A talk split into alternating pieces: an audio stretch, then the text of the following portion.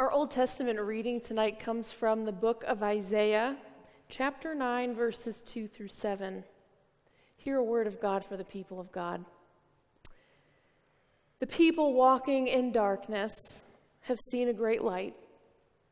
On those living in the land of deep darkness, on them a light has dawned. You have enlarged the nation and increased their joy. They rejoice before you as people rejoice at the harvest as warriors rejoice when dividing the plunder.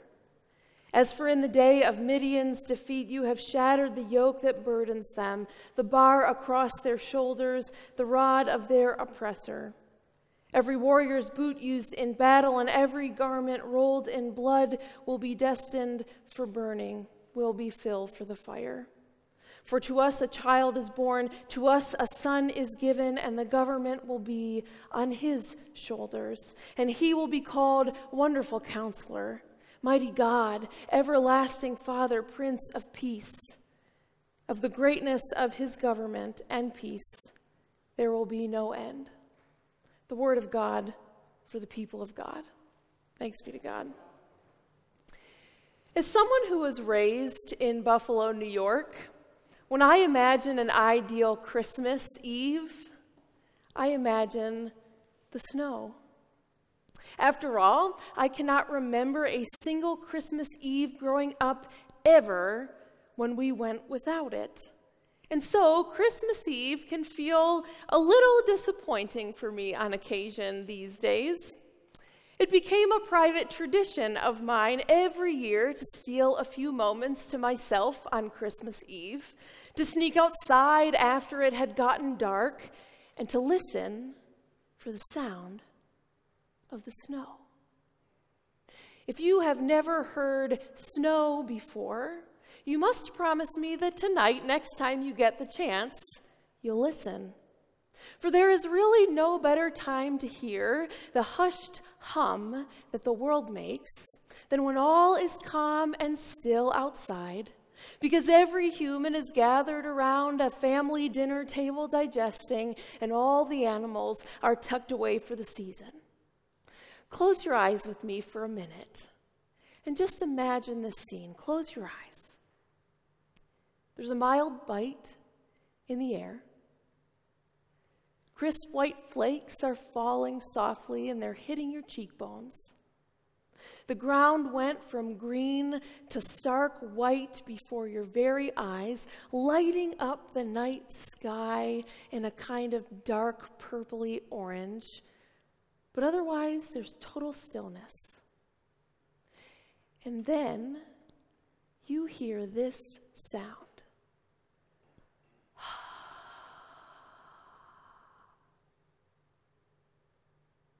the sound of snow. And if you don't believe me, then I guess you will just have to go and listen for yourself. As for me, it's the closest thing I know to heaven on earth. But even without the snow, I think that if we listen carefully, we'll still find that there is a bit of a hum in the air tonight as all of our Christmas preparations come to an end and we sit in silence, waiting for a baby's first cry. And I don't think it's just us. I think that all of creation is humming tonight when the membrane between heaven and earth is so thin that you can almost see through it. It's the night we've all been waiting for. When Emmanuel, the God who is with us, finally arrives and promises to never let us go.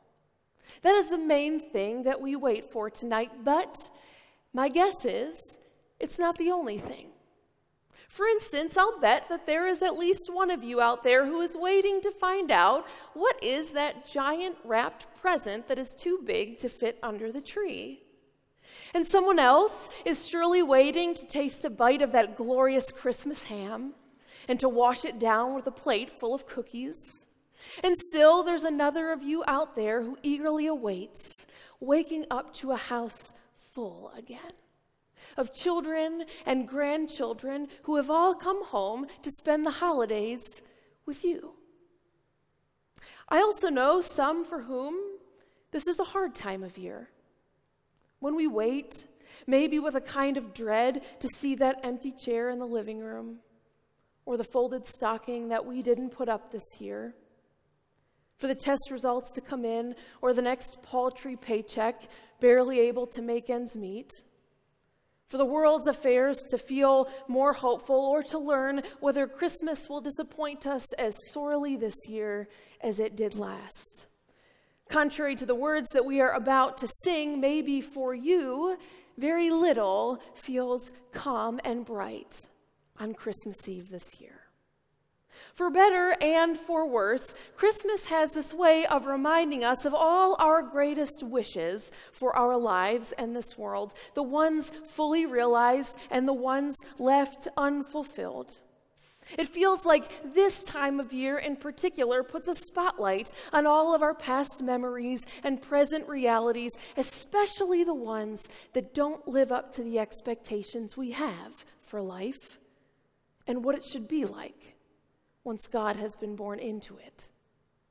And it doesn't help that Christmas is marketed like this ideal scene from one of those picture perfect holiday cards we've all been getting in the mail where families smile and get along, where the snow sparkles. I got three of those this year. The manger scene is merry and bright, and all the world is filled with peace.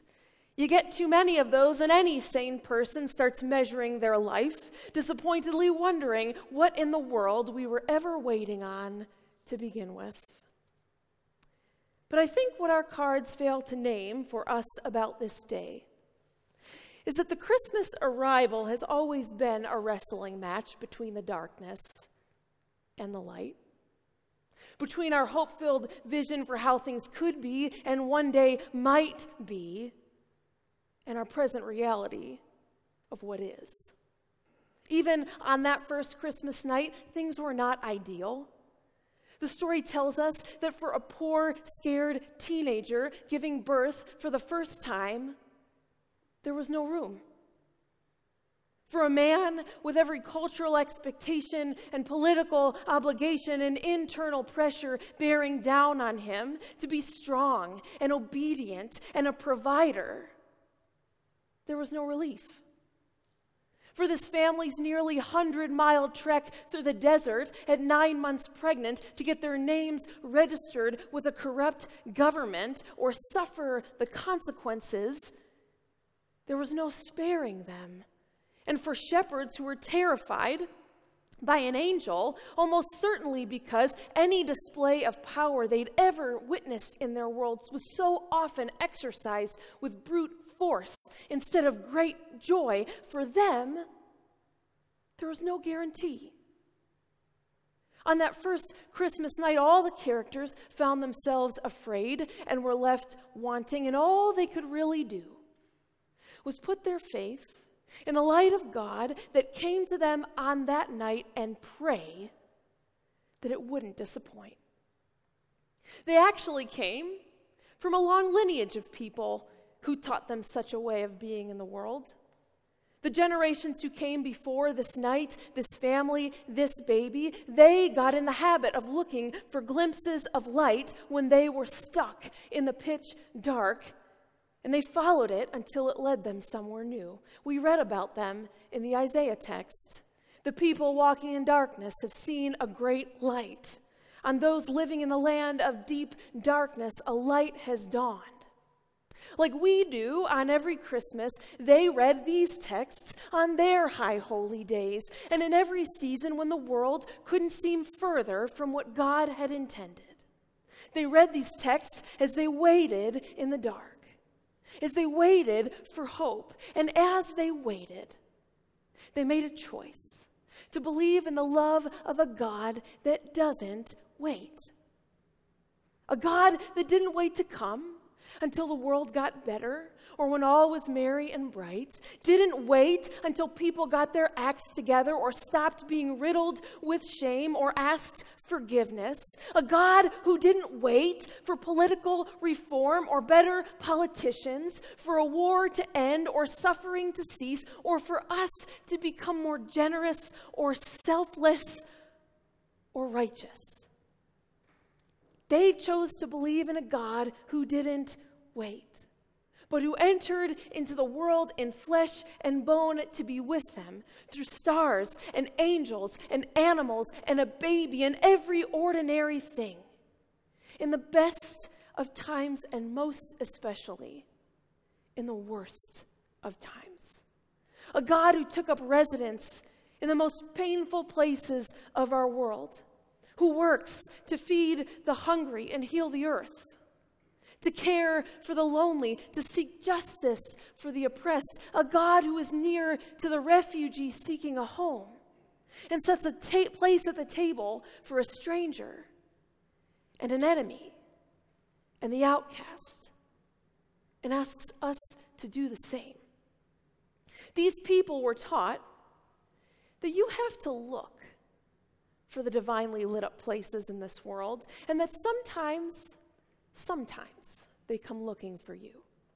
But whether you find it or are found, the most faithful thing any of us can do when it happens is to follow. To believe that the light is somewhere still among us, somewhere still within us, and to believe in the midst of all the pessimism that this world peddles, that the hope of newness and healing and justice for all is a possibility that God is still working to bring about and to speak about it and to point others to it and to follow it wherever it goes. These stories that we read tonight, they have acted like a light for those in darkness from generation to generation, right up until this very hour. And tonight we have the opportunity once again to let it in to tell the story once more and let its light shape our imaginations and inspire how we live and breathe new life into this world. Mary and Joseph and the shepherds shine their light on us tonight, and we can become a reflection of light for a hurting world. A light that reminds us that it never has and it never will wait to come to those who are hurting in the dark on this Christmas Eve night and on every night hereafter. Let's pray together. Gracious and holy God, we give you thanks that you are a God that does not wait. That you are a God who does not wait for the world to be perfect, or our lives to be perfect, or our relationships to be perfect to enter in to make a way for us, to be with us, to extend your invitation of love to us. And so tonight, dear God, may we take it. May we know that your light is upon us and in us and is working for this world today and always. May your light be born in us tonight. In the name of your Son, Jesus the Christ, we pray. Amen.